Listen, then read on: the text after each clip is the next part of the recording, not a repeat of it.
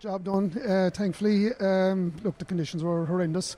Uh, but in fairness, both sides played the, the game in the right spirit, and um, while there was plenty of uh, physical exchanges, you know, there was nothing over over the over the top or anything like that, and, and thankfully nobody got injured.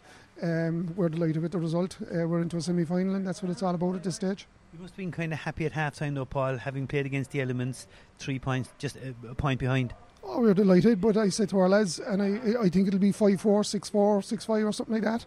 And uh, that's the way it ended. Look, we managed to get out the gap, five points to four. Uh, not a classic by any means, but I thought we played, our handling was good, our spirit and our effort, our fitness was all good, and they're all positives to take forward. We were above there on the comfort inside, looking down at half time, and you were having a discussion with the referee. We were kind of half thinking, was he contemplating not continuing with the match? Yeah, he was. He he was mentioning it all right. Now, in fairness, he the rain had eased a bit. The rain wasn't as heavy in the second half as the first half. Um, he was concerned. I was of the opinion that if we'd gone so far that if, if we were going to call off, should have been called off before the game. But I was of the opinion that leave it go on now.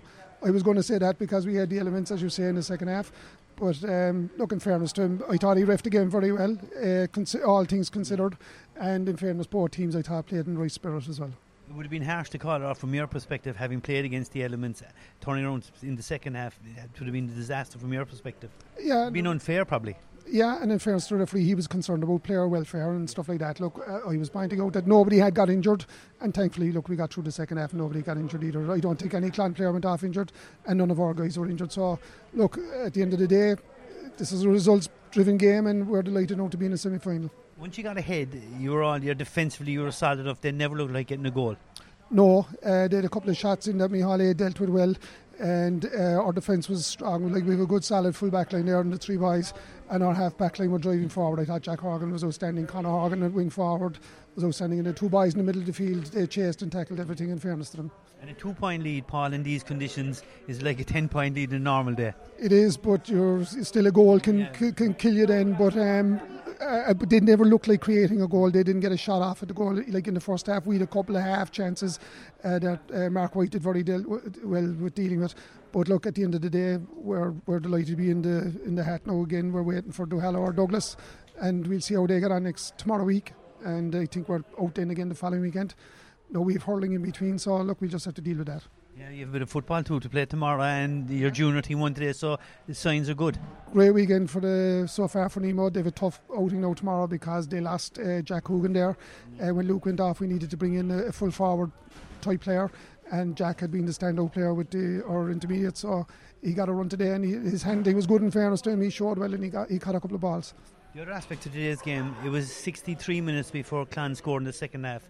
That's testimony to your work rate all over the field. It was, as I say, our, our, our, six defenders and our two midfielders, and in fairness to the, the, the, lads up front as well. Paul Kerrigan belied his years there at a time getting back. He always does, Paul. He always he does.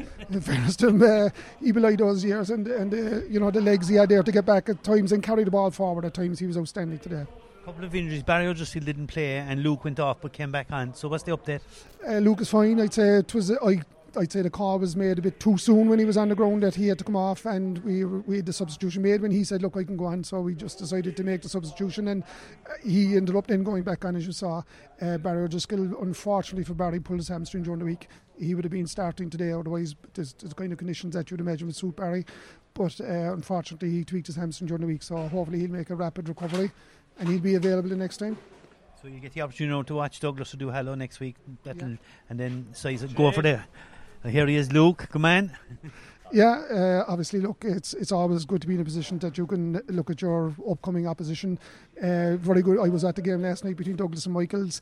Uh, Douglas has set up well, in fairness to them, and they've uh, two very fast inside forwards there in, in Sean Powter and um, Shane Kingston. So look, we'll have our we'll have our hands cut. Our, our full back line will have their hands full the next day as well, if if it's Douglas.